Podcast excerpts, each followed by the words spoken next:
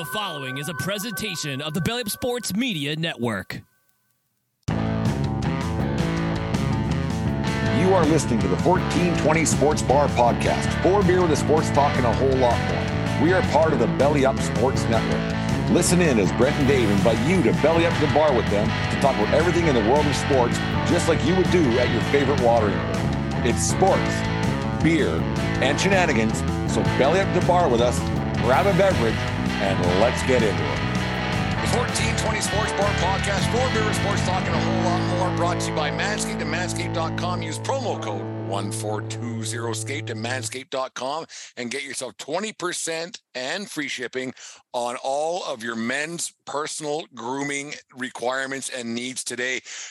Special show here tonight on...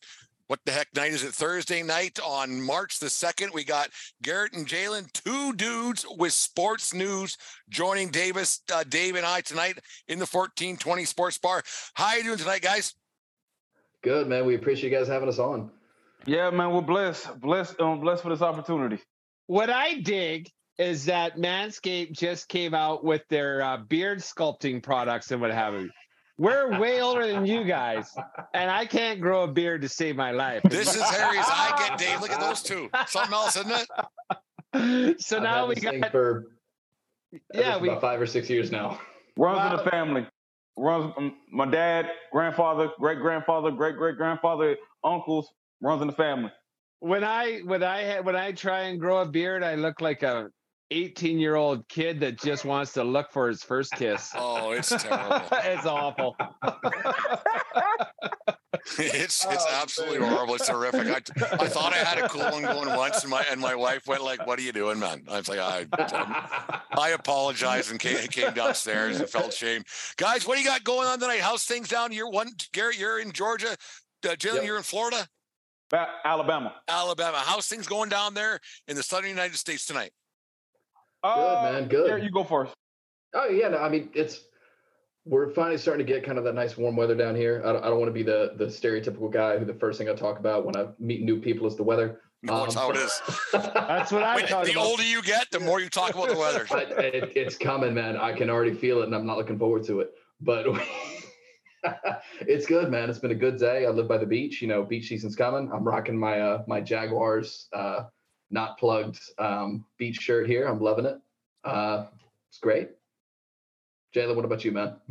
Bama is cool. Weather's been a little bit inconsistent. A couple of tornadoes as far as in the north and eastern part. I saw that. Eastern part of Alabama. So I'm safe. I'm in the area where tornadoes do not hit. Thank God for that, because I don't do that.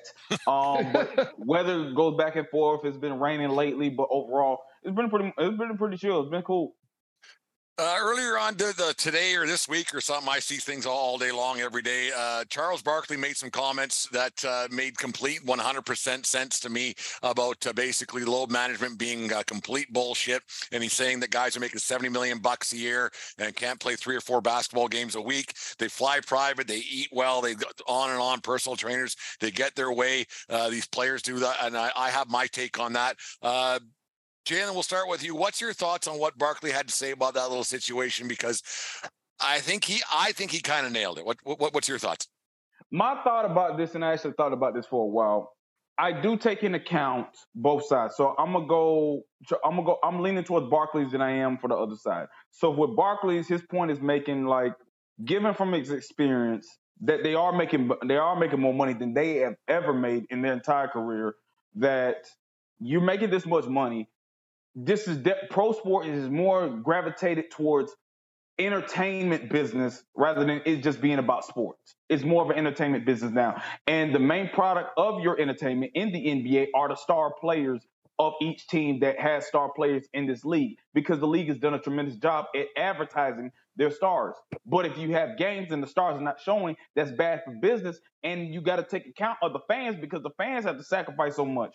Think about this. When you there's a kid that comes from a low income family, and family's saving up to give him a birthday present, and they take him to a game, and God forbid he want to see Kyrie Irving play, because, like, for some reason Kyrie Irving is his favorite player. He go to see, like he finally gets tickets to the game. He either stays up for him and he gets and like goes to the game. Come to find out, oh, he's sitting out. He's sitting out. So that breaks the kid's heart. And yeah, they could go. And yeah, if the NBA finds that, they're gonna find a kid, give him some souvenirs, give him a couple of experience. Boom, it's gonna be the history of life. But the main focus was just to see Kyrie Irving play. And most of the times, guys that don't play is basically for rest. They're trying to rest up for the playoffs. Completely understand that. I completely understand that because you're working a full-time job. But at the same time, you're not working in the welding. You're not working in the oil mill. You're not working in anything that's really that dangerous. You're making millions on millions of dollars playing basketball just at the elite level. They just happen to play basketball better than any other normal man. So I agree with Charles Barkley. They should play every night. If you want to rest, have your coach take you out. Have your coach take you out for a couple of minutes. That should be the rest. But at the end of the day, you should be on that court putting on a show. That's just me. No, I agree with you there. And Garrett, I want you to jump in on this because I completely agree with that. It's gotten to a point that it's if it was what I heard something today about this whole situation. If it was easy, everybody would do it. Well, they're making it easier on these guys. They're supposed to be these mega stars, and so it's getting easier and easier for these mega stars to play the game. And by giving these rest days, and they have the nutrition's better, the travel's easier, the hotels they stay in, and on it goes. It's so much more easier to be an elite level athlete once you get to the level, and then they want days off as well as all this other shit. What's your thoughts on that? I mean, not to mention you got to take account the medical technology. It's easy to heal. Yeah. And a lot of these guys too, like they have, you know, just speaking of it from a physical standpoint, a lot of these guys are in better shape than all four of us combined can ever be and will ever be. It's a situation to where they have the ability to heal, play. And you haven't seen my Tarpoff, obviously, but whatever. I will say they're all in better shape than me. I'll leave you guys out. So, I mean, it's while I get where they're coming from a player standpoint, you want to be in a situation where you're able to play your best basketball every single night. If you're not playing every single night, it doesn't even matter. And Chuck is – how to put this? The older I've gotten, the more and more I've agreed with the stuff Chuck has said.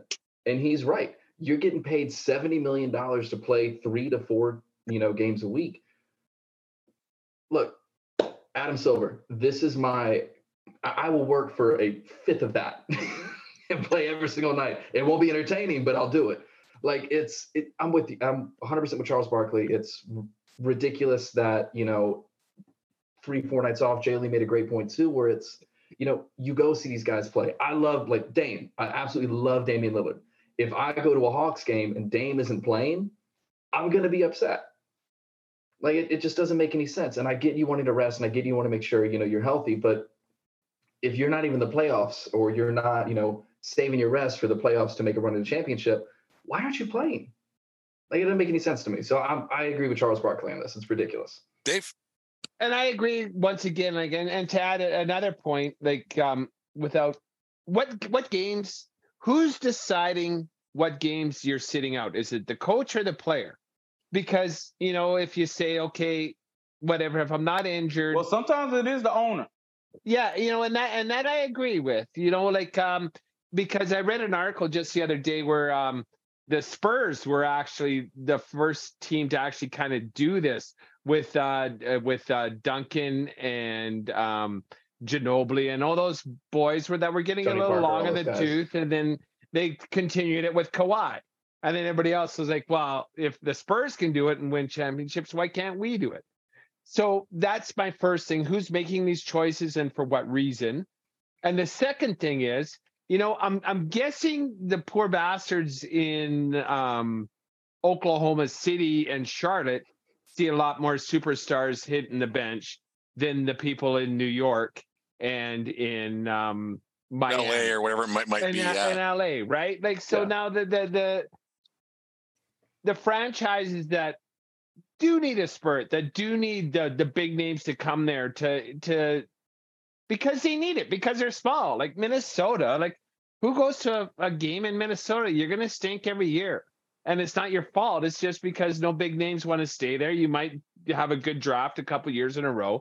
I don't know. Those guys are going to go to a big market franchise. And Jalen, you made a great point about the kids and that, like, going to a game and everything else. And if you can't see that, that's the best point of it all. But, and it just goes to show how little the owners actually care about the fan base, because they make so much money everywhere else. And if little Johnny doesn't get to watch a game, they don't really give a shit. And they make so much money. Like, if they're paying the employees this much, which basketball players are, they're just employees of the owner.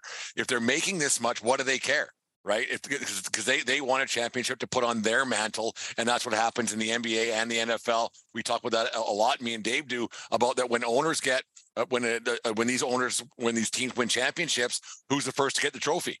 The owners. They aren't, not the players, right? So it's the owner's toy. And Jalen, what do you, like? It's kind of too bad that it's become the money is so big, and that's why Charles Barkley's so mad about things. Not mad, but talks about it. That he's like, it's such a money-driven league, and winning doesn't even matter anymore. It's a money-driven league based off the entertainment aspect of it. Like, now, if it ever came to a point where, and this is why a lot of people now in the leagues have gotten more strategic with it. Say, like, you got a player that's been dealing with a nagging injury, they possibly won't let, in the term game time decision, that's very crucial, and it's very smart and strategic about it. But there's a slidiness to it, because now you're going to suckle in maybe a few of those fans to come in and say, like, is he going to play or maybe not play? Let me go ahead and get this ticket. Let me go ahead and go and see if he's going to play. And then come to find out, while you're already there, you already wasted your money. Money's already gone. You're not getting the money back. So that's another sneaky business strategy in it, but it goes into the entertainment business. Look, if you got a ticket, like you mentioned Damian Lillard, if Dame is not playing, that's a moot point, or like, or whoever the Blazers are playing. When you go see the Blazers, you're going to see Damian Lillard. When you're going to see, like, the Mavericks, you're going to see Kyrie Irving, and you're going to see Luka Doncic. You go to any other team, if their star is not playing, if that's not the person that you want to see, it's a moot point. You don't even care about the game. You want to see that player, unless you're a fan of that certain team. It's really simple as that. When I went to go see Russell Westbrook when he was OKC, when they played the Atlanta Hawks, I wanted to go see Russell. I ended up seeing the triple double, worth the stress and the money that I spent. When I went to go see Giannis, when I went to go see the Atlanta Hawks play, and they were playing the Grizzlies, Trae Young didn't play, but Ja Morant did. He put on a show. I was good, and I was in the nosebleed section. So the main point of the NBA has always been about entertainment, and like, the entertainment are the stars. You want 100%. The stars to play.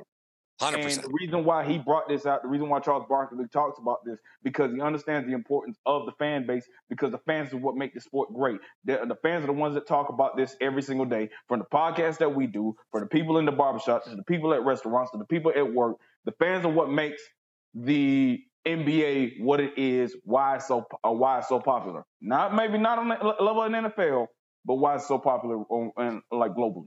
They call those segues in our business right there, Jalen. That's a nice one. I'm going to get into the NFL combine right here. That was nice. You didn't even know what I was talking about. That was next. Oh, man. I'm learning this business. There we go. I'm learning every day, too. We've been doing this for a while. But, yeah. Garrett, I'm going to go with you first. Is there anything more ridiculous in the world of professional sports, tell me I'm wrong, than the NFL combine? Yes, but only because, and I know we're going to get into this later, I'm jumping the segue on this one, is mock drafts, but that's a whole other situation from later on. We're going to get way into that, but it's, Jalen, you and I were talking about this earlier today. It's a point where it's, for some players, absolutely. For guys like Bryce Young, for guys like, CJ Stroud, for guys like, Will Anderson Jr., they're going in the top 10. You don't need to do anything. You're getting drafted. It's almost to your, it's like being a prospect who, or being a first-round pick your junior year, like Anthony Richardson, and as a Gator fan, I have much to say about him. But it's like being a prospect your junior year and doing what Colt McCoy did and going back for your senior year. It's not to your benefit. And while I understand, I want to get the college degree, I want to do this, there's a lifetime of football, there absolutely is. But you can go back and do that later. Larry Fitzgerald did it, it's fine. The combine is ridiculous for probably everybody in the first round. For anybody else, your guys like – why am I drawing a blank at his name? L.A., Cooper Kupp. Cooper Kupp was not going to be a top pick. He goes to the combine. He shows out. He's one of the best receivers in the league. For guys like that, it makes sense. For guys who were already going to be a first-round pick, absolutely not. It's ridiculous. Dave? Oh, once again, like the combine I have found now is just a made-for-TV event. It's all these basement dwellers that just live, die, eat, and sweat for their NFL team, and God bless them. I mean, like, they're fans and they're trying hard. But all these guys doing a podcast. Yeah. Well, exactly. But we're like, I'm not watching these guys run the 40. I'm not watching like the fact that the NFL puts this on TV to watch all these kids in their meat market just run and perform and like, oh man, and keeping their score. Like, oh, I think we should draft him. It blows me away how much attention the combine gets. It doesn't sit right with me how they make an absolute spectacle of these kids trying to show their worth and maybe get a shot, right? Like it sits me not well. Jalen, like when you got quarterbacks coming out saying, I'm not throwing the football this week. Well, then why the fuck are you going? Like, what is the actual point of the whole thing when you got these guys saying, I'm not going to do something in front of all these alleged scouts that I'm going to be showcasing my wares, but one of the things that I'm supposed to do, actually the only guy who does this on the field, I'm not going to do that. So why even bother? Because you have Mel Kiper Jr. flapping his gums on. And this one drives me nuts too. If I hear him say QB1 one more time, that makes me crazy. What does this QB1 thing? But why you have these guys going out there into the combine saying, I'm not going to do this thing, then what's the point of going? Here's the point. You're doing the interview. They do the interview. Bryce Young, he ain't got to do the drills. Tape.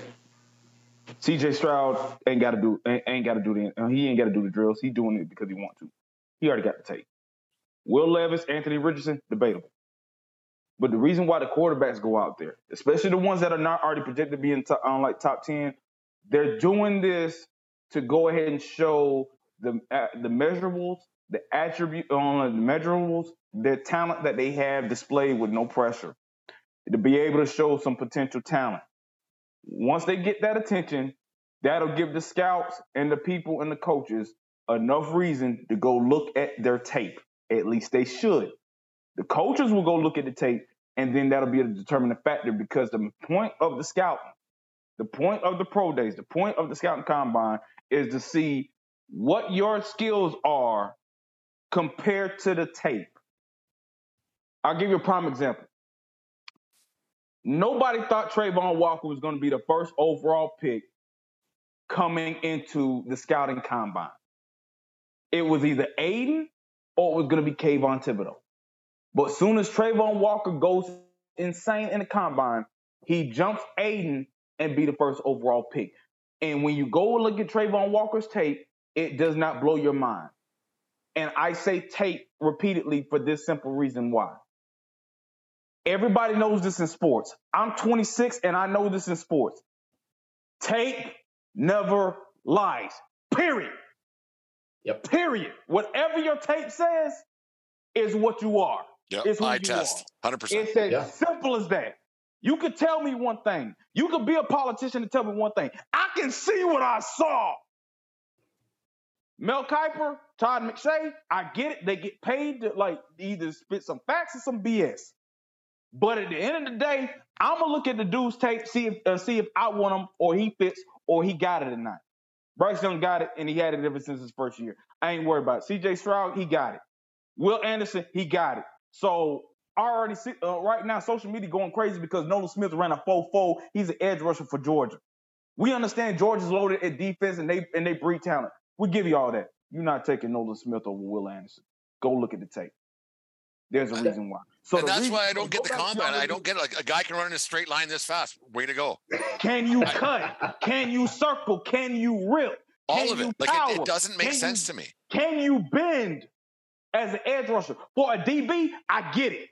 You want speed. Everybody's so fixated on speed. But why was Prime great? It wasn't just his talent.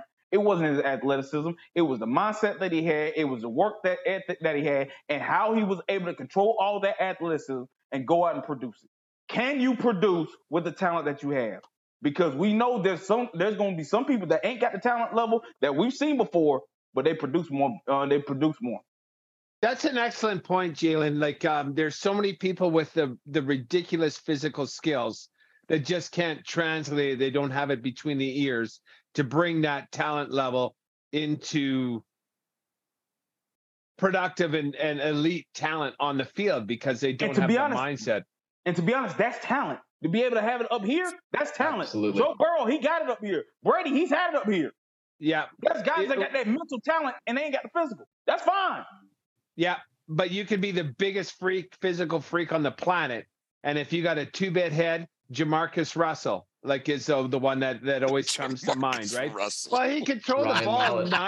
He could throw the ball 90 fucking yards. He was a freak of a talent. But he had, like, he didn't watch a second of game tape, never studied the playbook. You're able to be a freak of nature in college, but it doesn't unless you're willing to put in the work on the books in the NFL, you ain't going to succeed. Garrett, is it just a point, Garrett, that people, because I have my own takes on the NFL that people watch it because it's on. Is it just and not all games, but a lot? Because there's some bad football games. There is, like, let's not sugar. There's bad games in baseball, bad games in hockey, bad games in everything. Like but the NFL will put anything on TV because people will watch it because it's on. And is the combine probably the biggest thing that is that? To a degree, yes. So I think some of it is, I think the only thing more overrated than the 40, and you're right, you're putting stuff on TV because people will watch it. I've been more than guilty of watching it before. Jay Lee made a great point too, where it's, the tape doesn't lie. You look at guys like, they dubbed old buddy up in Zach Wilson, old buddy up in New York, Mormon Mahomes was a nickname he got, coming out of college because that pro day throw he had. Because of that tape, yeah. That tape. But if you look at his tape and you look at the talent level he played, what I want to do is I want to look at the games he lost. And I want to look at, the tough games, the games where his stats made out of the best. Did he lead his team? That's what I look at, especially like with a quarterback. Dave, you mentioned Jamarcus Russell. I think another good example is Ryan Mallett, the old Arkansas quarterback. He was dubbed, he could kneel on the 50-yard line, hit the goalpost. But they said he had $1 million arm with a 10-cent brain. And that's 100% what it is. You get these guys who have nothing but talent and they think they can just coast. And once you get to the NFL, so in high school, you can be the best in high school. Because you're just bigger. D1, bigger, faster, stronger. Yeah, exactly. Bigger, faster, stronger. D1 football and, D1 college football is the best of high school. The NFL is the best of the D1 football or the D2 football. So it's the best of the best of the best. If you can't adapt, you're going to fail. But, again, to your point, I'm getting sidetracked. If you look at you're right. It's an absolute load of crap. I think the biggest load of crap is when the quarterbacks are throwing the football because it's routes on air. If you can't complete routes on air with no pressure, I don't want you on my field. I mean, there's no reads there, right? There's no reads. There's no anything. Yeah. You know what the route is. You know where it's going. It's routes on air. It's a joke. It's an absolute joke. He's getting time to throw the ball. Exactly. Mm-hmm. Who got the #1 overall pick right now? Chicago. It's the Bears. What is their offensive line ranked? Garbage. They're terrible. Okay, then. So say like they get a quarterback that can't move. What do you think is going to happen? He'll learn to move, or he'll be dead. Well, that's what Chicago's not taking a quarterback. You leave Justin Fields alone. I leave my man alone. Let's get into that right now because I don't understand. Like I'm not an NFL hugger. I think there's like I'm a big like there's a lot of people who watch it because it's. I'm an all sports hugger. Like, I am too, but I can't get into golf. It's too quiet for me. No, but the thing about the NFL, and I don't understand. It happens every year. Will they trade their first overall pick? Will they get rid of this because this guy is supposed to go first overall? If I'm the Chicago Bears, I don't care who the first overall pick is. I'm going to draft what I need. I am going to get what I need. If I need alignment, if I need this, I need that. I don't care We finish in last place. We finish in last place or whatever it is, and we have a quarterback who we quite like. I'm not going to trade the pick because Bryce Young is supposed to go first overall. I'm not doing that. I'm going to get what I need for my football team. Just because that guy's supposed to go first overall. Jalen, what do you think about that? Here's what I would do. The reason why, like, there's a lot of debate with that. There's some years where the whoever got the number one pick, you ain't trading that down. When the Jaguars got the number one pick for Trevor Lawrence, that was already a given. Everybody knew whoever won that number one pick. Because they needed a quarterback. They needed a quarterback. Exactly. If you need a quarterback, then you're not moving off that number one pick, especially when the draft class that's coming in got some surefires, got some, like, legitimate ones. The thing with this year is different. With Chicago, they have their quarterback. I believe in Justin Fields, but you got to build around him. 100%. You have to build around him. What the Philadelphia Eagles did for Jalen Hurts, you must do for Justin Fields. Build the offensive line, stack some weapons around him, and build a scheme that can fit what he does well. Justin Fields can't throw the ball, but he had to run because the offensive line was atrocious. That's that. I will say Chicago trades down. Here's the reason why. You're doing it's a chess piece. It's a chess match. Now, absolutely. I know checkers really good, but I know the concept of chess. I don't know how to do chess. I have no idea. Of chess. It's a chess piece. If you're the value of the first overall pick this year is high because there's multiple teams that need a quarterback. And absolutely. There's three of them right there, but not everybody is Bryce Young. You got this chess. You, Chicago, you got the whole NFL in your hands right now. Whoever gets the most bids, Chicago could possibly get 2 first-round picks out of this draft. They could possibly get another. They could possibly trade down, still have a top 5 pick, get an elite, and like you mentioned before, Brent, get a person that you need, but you ain't got to reach. You ain't got to reach for it. You could get your player, and then you be able to be in another position where you can be able to load up and get more talent. That's the point of trading down. That's what Chicago. I believe Chicago should and will do. If they don't, we'll see. But at the end of the day, that's the concept of it. If you don't need a quarterback and you have the number one pick, automatically go ahead and trade down unless there's an elite defensive player or elite defensive player in there that you know that you got to get and you cannot miss. Yeah, I mean, dude, I think you hit the – go ahead. Sorry. Go ahead, Dave. No. Well, I 100%. You couldn't have said it better, Jalen. Chicago does not need a quarterback. They need people to protect the quarterback, and they need targets for said quarterback. That's what they need because they didn't have defense. That. They need a lot of things. Well, you don't finish the last place because you were good. So but he showed so much promise this year. Unless you trade those picks from teams that weren't good. Yeah, and then I think Chicago has a lot of picks. And they can get more, and they can trade for talent they need. I said that's the episode previous, Brent. Like you draft for talent, trade for position. Chicago is in the perfect position to do that. They can get what they need and trade that pick because there's a lot. When isn't there a quarterback hungry team up there? There's five teams that want a quarterback. You will always reach for a quarterback. There's going to be more than 5 this year. I think there's 6 teams that are surefire that already got their quarterbacks. Kansas City, Jacksonville, Cincinnati, Buffalo, Philadelphia, and Denver. No.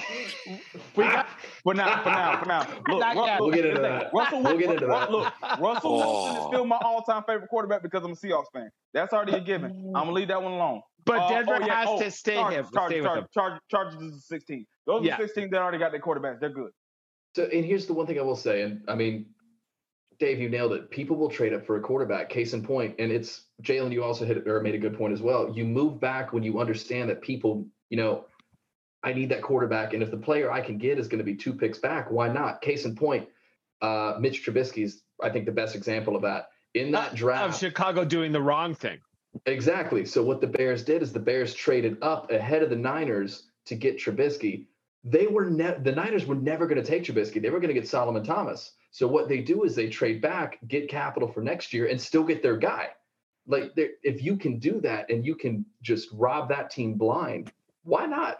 The Bears are already talking about trading the pick. They've got the quarterback. There's so many teams that want to trade up and get Bryce Young or CJ Stroud, because I don't care what, you know, Mel Kiper says or whatever. It's, you have two good quarterbacks in this class. As much as I love Anthony Richardson, he is very raw as a prospect, and you cannot pay me to endorse Will Levis. That dude is a product of the weapons around him and sheer luck.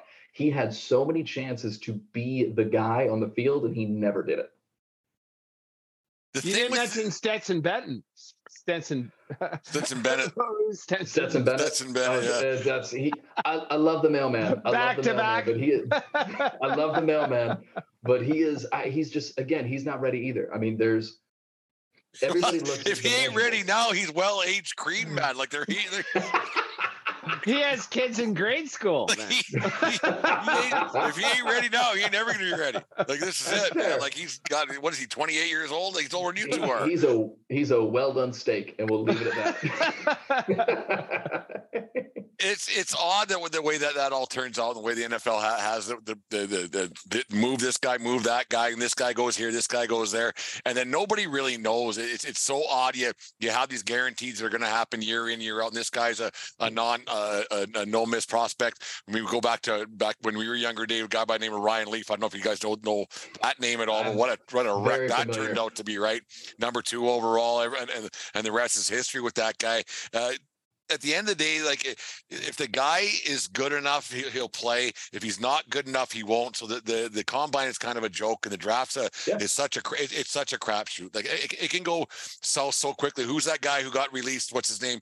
Arizona. He's out of the game 2 years. He got drafted two, 3 years ago. Oh, shoot. Josh Rosen. Rosen. The next coming of everything. Oh, they traded him for Kyler. Yeah, and he's out of the game. Rosen. So nobody really knows. He just got bad luck. I felt for Rosen on that one. Like, yeah. Well, real quick.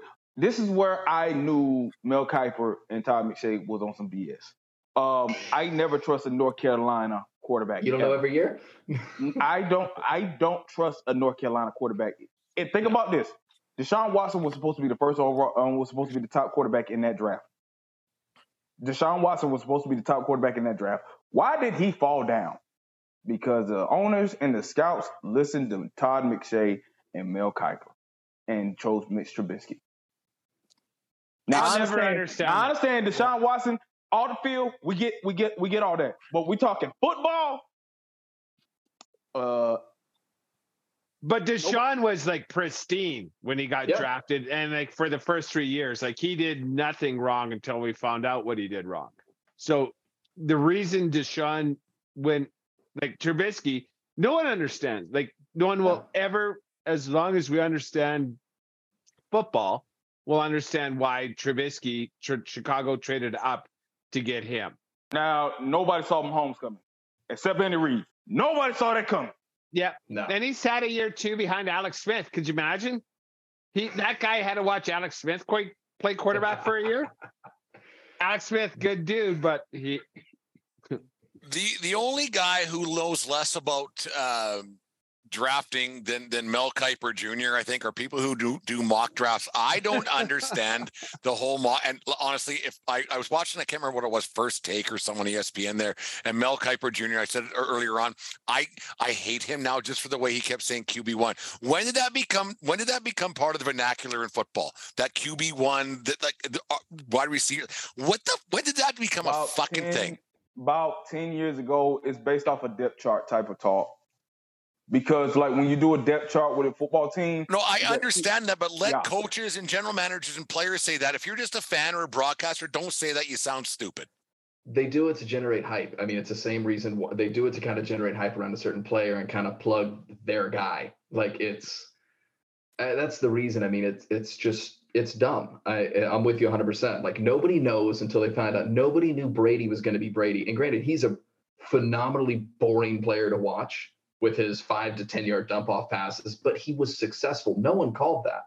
There were 6 guys taken ahead of Brady, and none of them were in the league after, you know, however long he played. So you never know. None of these guys ever know. That nobody knows. It's a crapshoot. We'll find out what happens later. Yeah, the draft in any sport is such a crapshoot. Look, the kid can be a uber talent and everything else when they're young, and then all of a sudden they when everybody else hits puberty, and then they get to be that size that you don't know, right? Like you hope, and you have all your charts, everything else. Garrett, fill me in, because I'm pushing 50, and I don't play fantasy football. I don't. I used to, but I don't. I play far too much. No, people do. It's fine. It's fine. Like Dave's part of a league. Like I just don't. Fill me in on mock drafts. Like, put it in the Coles Notes version. You might not even know what Coles Notes are, but put it in the simplest version of what mock drafts are. So, you know, have you ever been in a situation where somebody says something like, "Oh, this is why I did this," or you know, somebody. How do I put this? You're sitting at a restaurant, you're looking at the menu, and you're picking the meals for everybody else. You don't know what they want. You don't know what they need. You don't know what they're going to do. And you just expect that you know better than everybody. Mock drafts are done by people. Buy your Todd McShays, buy your Mel Kipers, buy your, you know, Dave, to kind of go back to what you said, your guys who, your basement dwellers. And I'm saying that sitting in a chair at, you know, 10 p.m. on a Thursday doing a sports podcast with two Canadian guys who are in their middle age. I'm in my basement. Yeah, we're all. The way it is, it's people who think they know everything and they think they know what's best for their team. But there's a reason why there's only 32 spots. There's only 32 GMs in the NFL. There's a reason why there's only 30, you know, GMs in the NBA. There's a reason why there's only. Are there 31 teams in hockey right now? There's 32 because Seattle has their team now. There's a reason why there's so many. There's the reason there's only 30 to 32 positions. Because there's only 30 to 32 people who on a great day know what the hell they're doing. And there's a reason why these jobs open up after 3 or 4 years, because half of them don't. Nobody knows what they're doing. There's so much sure misses. It's okay. Let's put it in movie terms. Have you ever realized how every movie is the number one movie in America? It's like that's a good point. I never thought of that, but that's true. Yeah. Every movie's the number one movie in America, just like how every year there's a generational quarterback. Okay, they're all from the same generation. There can't be a generational quarterback every year because now you're cheapening the word. It's like you can't have a once-in-a-generation quarterback every single year. That's not how that works. So it's just – it's people who think they know everything, who think they're going to try to find the next big thing, who – and I'll be the first to admit – I've called out players who I thought weren't going to work out. I thought Jalen Ramsey was going to be a bust when the Jags drafted him. And I was remarkably incorrect. And I'm cool with that. It's just you have to be – it's people who think they know what they're doing and they have no idea what they're doing. Jalen, do you do mock drafts? I do not, simply because one is too long. That's really the big – that's really the right answer. Why I don't do it, because one, it takes too long. You're talking about 32 teams. And then you got to differentiate, like, whether they want and whether they need to get a need or just need to load up on talent. You got to take those into account. I do not do mock drafts. And do that 7 times. For fantasy or for like for the No, the you talk about regular mock drafts, NFL drafts. Regular mock drafts. Fantasy's totally different. Fantasy's totally different. And it's for a lot of those guys, you can just kind of tell. I mean, it's literally just fun. But like for actual mock draft, look, I'll talk about like what my Seahawks need or should get or load up. But at the end of the day, like, shoot, I'm home just trying to be a sports reporter and like real life and get paid for it. I'm not trying to be no executive. I completely agree. Like, because to what end?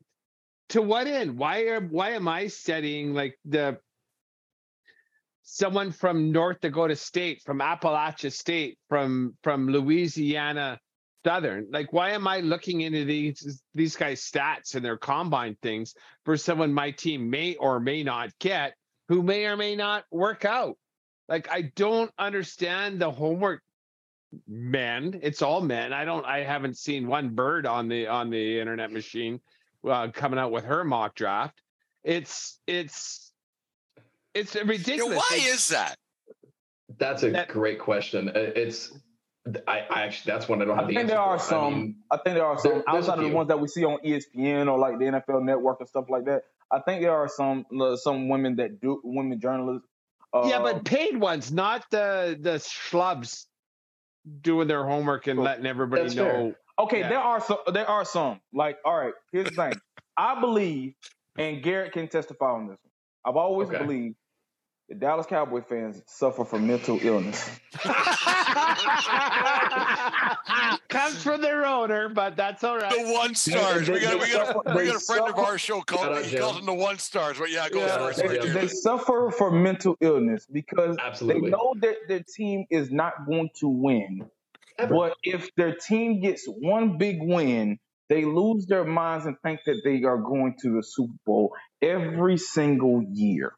And it stays with delusion. And then every year it goes into the concept of we need to get this, we need to do that, we need to get this person. If we get here and pay them, we will be Super Bowl contenders. And then say, like, you know what? We don't need them anyway. We're good with what we got, and we're going to win the Super Bowl with what we got. That's delusion. That is a mental sickness. And from when the fall happens, they hurt real bad, and they say there will never be a Cowboys fan no more. Come next Sunday, they're going to buy a new TV because they smashed the other one. Exactly. It's the Cowboys. Like, here are the symptoms. I actually got them right here. Here are the symptoms. Symptom number one. It's got a list. TV protection. If you are a TV of a Cowboys fan, you must have TV insurance. This will be a good business strategy for all Cowboys fans. I don't care what insurance you have. Make sure you have TV insurance if you're a Cowboys fan. Number one. Number two. Get the warranty. You will lose friendships. You will disrespect your friends. They will cuss you out for no good reason. And if that reason is my Cowboys lost, that is not a good reason. You will lose your friendships on that. They lose friendships like that. Number three, they lose their sanity. Not only do they keep believing in their team, they will believe in a lot of other stuff that will not make no sense. Unless it ain't got nothing to do with food, briskets, or a bunch of steaks and grilling.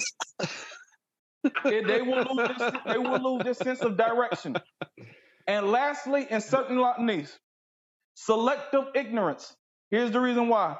They choose to ignore the real root of their problem because they know there's nothing they can do about it.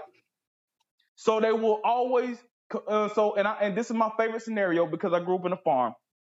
They are trying to plant flowers. They're trying to plant soil and crop, but they're using pesticide to flourish. They can't do. They have nothing but pesticide.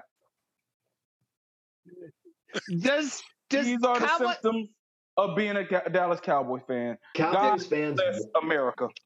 Can Cowboys fan ever blame Jerry Jones? Like, are they mad at Jerry Jones? Some of them do, but they know that they can't fire the man. So I said that's the root of their problem. But it's like being a problem. They can't get rid of it, so they keep. So thus, there goes the delusion, and there goes the sickness. It goes into the mental health, and it's me as a professional Cowboy hater, I get to laugh every year. I love to hate the Cowboys as well. You know, like to hate Jerry Jones, it's like a Catholic hating the Pope. Yep. It's like, what am I supposed to do? Like the guy built this palace and he hired Jerry Jones and he got us those three. But like, God, we wish this Pope would die. Yeah. What was the topic right before I mentioned that? It don't matter. Just keep talking. Okay. Cowboys we don't really follow a script here. The 1420 world, whatever. Just go nuts, man. Cowboys fans want so badly to be what Yankees fans actually are able to be. It's to go back to the old Jim Brewer joke. I don't know if you saw it. He riffed on something a while ago. To go into stand-up comedy because Jim Brewer was a huge Mets fan. And he held up this Mets chair on stage one time and somebody in the crowd boos. He goes, why would you boo the Mets? Like, if you're a Yankees fan, you can literally take the entire regular season off, come back in October and be like, who are you playing? There's always a reason to boo the Mets. Oh, for sure. We can. That's a whole – thank you, Salicata. The Braves are a team, man. The Braves are real good again. They're real good again. Jalen, you mentioned that you're a Seahawks guy. Dave's he's got the Seahawks quarterback To me, he'll always be a Seahawk. He probably should have stayed a Seahawk. Could have kept his. What do you think? There was a lot of issues going on with that. What do you think of the what's going on there behind the scenes and all the stuff that's coming out? It's all speculation. Who knows what if it's true or not? It's he said, she said. Is it the truth? Do you think that he tried to get rid of? Because I'm a USC guy, so I'm a big guy. I'm a huge Pete Carroll hugger. I think he's great still to this day. Do you think that there's some truth behind the rumors that old Rusty Wilson tried to get rid of Pete Carroll near the end of his tenure in Seattle? Get rid of is the right word instead of trying to get him fired.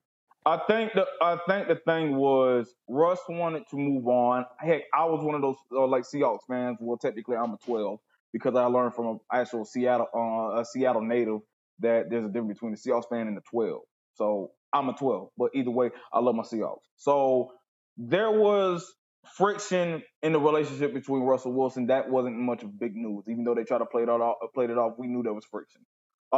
It mainly goes into just Pete Carroll wanted to do old school type football. Run the ball, play great defense. He didn't feel like Pete Carroll wanted to adapt into the times of football, what the game of football is now. Fast pace, air that thing out, like having over like 4,000 or 5,000 yards a season from the air. You get all that. Pete Carroll, old school type, ground and pound, play great defense. The thing with the relationship with Russell Wilson was this. Russell literally had to carry us for about 7 years after the Legion of Boom departed. You go back and look at the stats. Where our defense is ranked from 26, 25, 30, 31, 27, and 29. And last season, I think we was 31 again. So defense has not been there since the Legion of Boom departed. But during that time when we had Russell, outside of the year he messed up his finger, he's been carrying us throughout the whole which way. We won the division. And one thing I love John Schneider. He's been able to get us some under the ground talent, like at the receiver position. Offensively started to change when we got Shane Waldron, Brian Schottenheimer. He didn't do a bad job. It's just like people started figuring out we didn't adjust, but that was on offense. But I think that 2020 season, when people started figuring us out because we was on a hot start during that COVID year. I think that's where the friction really took off, because the whole Let Russ Cook campaign took off during the offseason. We did it for the first eight weeks, and we was rolling on offense, and Russ was the MVP for the first 8 weeks. And then when people started figuring us out, watching the film, making necessary adjustments to beat us. Sorry, a bird. Hold on. Sorry, a bird literally just flew in my apartment.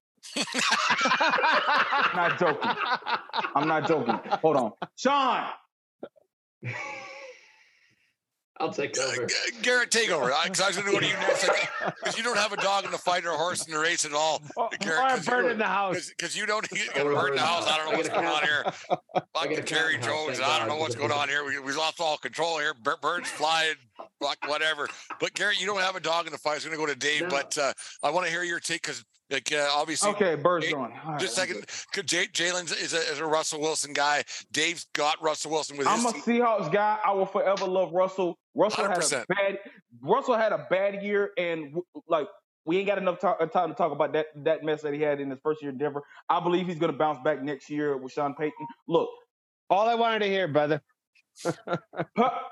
Russell, Pete. One thing I will give credit to Pete Carroll. He balanced Russell. One thing. I will give some positive. Pete Carroll proved me wrong last year because I didn't think Geno was going to do the things that he did last year with the team that we had. Now, Pete Carroll did also prove me right. Our defense still did not improve. Our defense still did not look bad. Tariq Woolen was an upside. Quandre Diggs still that. But our run defense still atrocious. Our secondary improved, but our whole defensive portion, because Pete Carroll's supposed to be a defensive guy. He has not been that since the Legion of Boom departed. So I get the concept of I wanted to move on from him, and I wanted to get a young head coach, because right now, during the trend, when Pete Carroll first got to USC and he dominated, he was the man. But what changed everything in USC? I believe Chip Kelly arrived in Oregon, and then other people in the Pac-12 started getting young offensive-minded coaches. and they started catching up with people. Points. He got to the NFL, dominated with defense and a strong run game led by Marshawn Lynch. Then what happened? Kyle Shanahan, Sean McVay, and Cliff Kingsbury failed, but they're gonna get another offensive. But they got another offensive-minded coach in Arizona, and next thing you know, we're struggling to win the division, and we're getting and struggling to get to the playoffs. The Rams have won a Super Bowl. The Niners have been to a bunch of conference finals, and they've been to one Super Bowl because they have all young offensive-minded coaches. Pete Carroll's style has been outdating it. He's been fighting it, but it has worked last season because we did compete hard, but we were not going to win.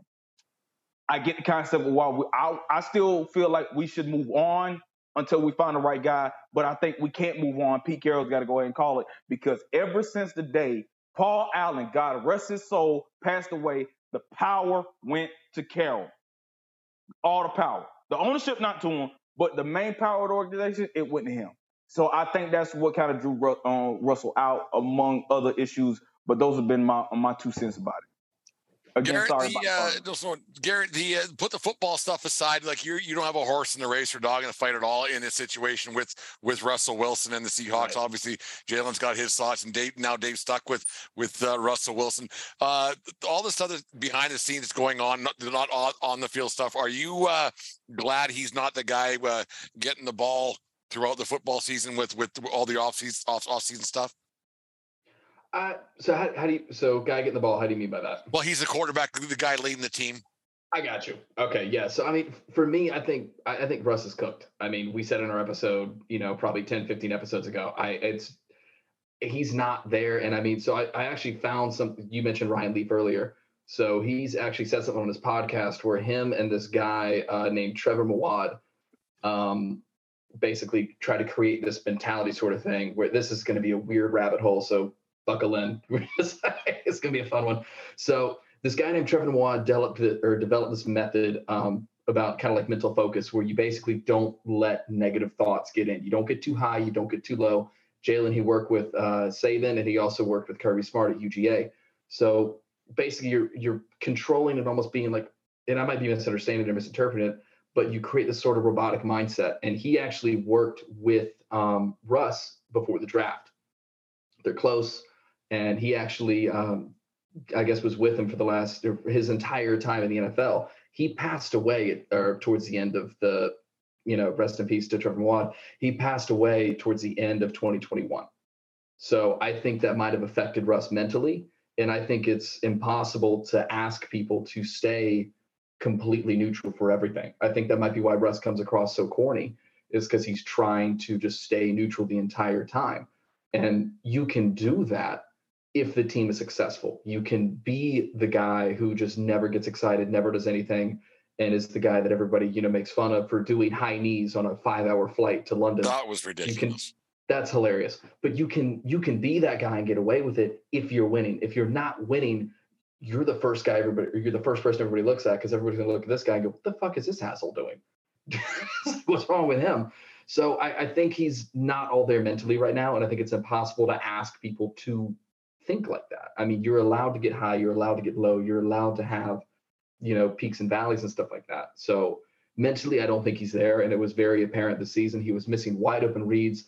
You can ask Dave, this might bring up sore memories, but I remember you watching KJ Hamler rip off his helmet in the end zone after being missed for a wide open touchdown 2 times in one game. Thursday Night Football.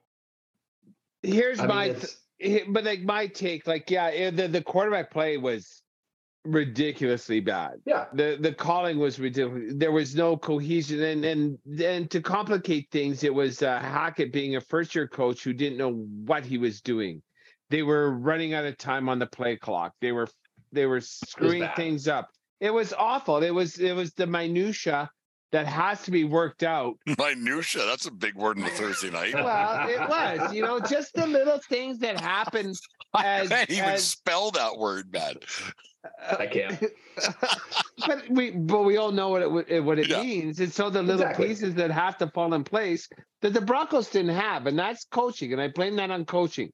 I blame the misreads. As I'm reading more. And with Russ, with his second floor office, he had plays and he was working out plays on his own by himself with other players. And like, so when Russ is missing these reads, he wasn't even looking for those reads because he was reading his playbook, not Hackett's playbook.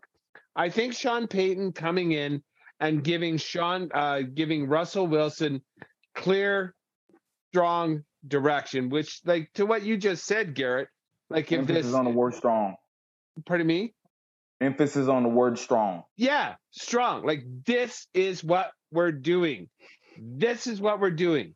And because that's what Carroll was. Like, but Dave, I disagree with you. I think you're fucked because if ownership and management, which hasn't changed, said, here's your office, I don't think this is what he's given. He's been given the keys to the fucking Maserati. No, the reports already said that the office is gone. It's already done. It's already done. So he's going to be butthurt already then.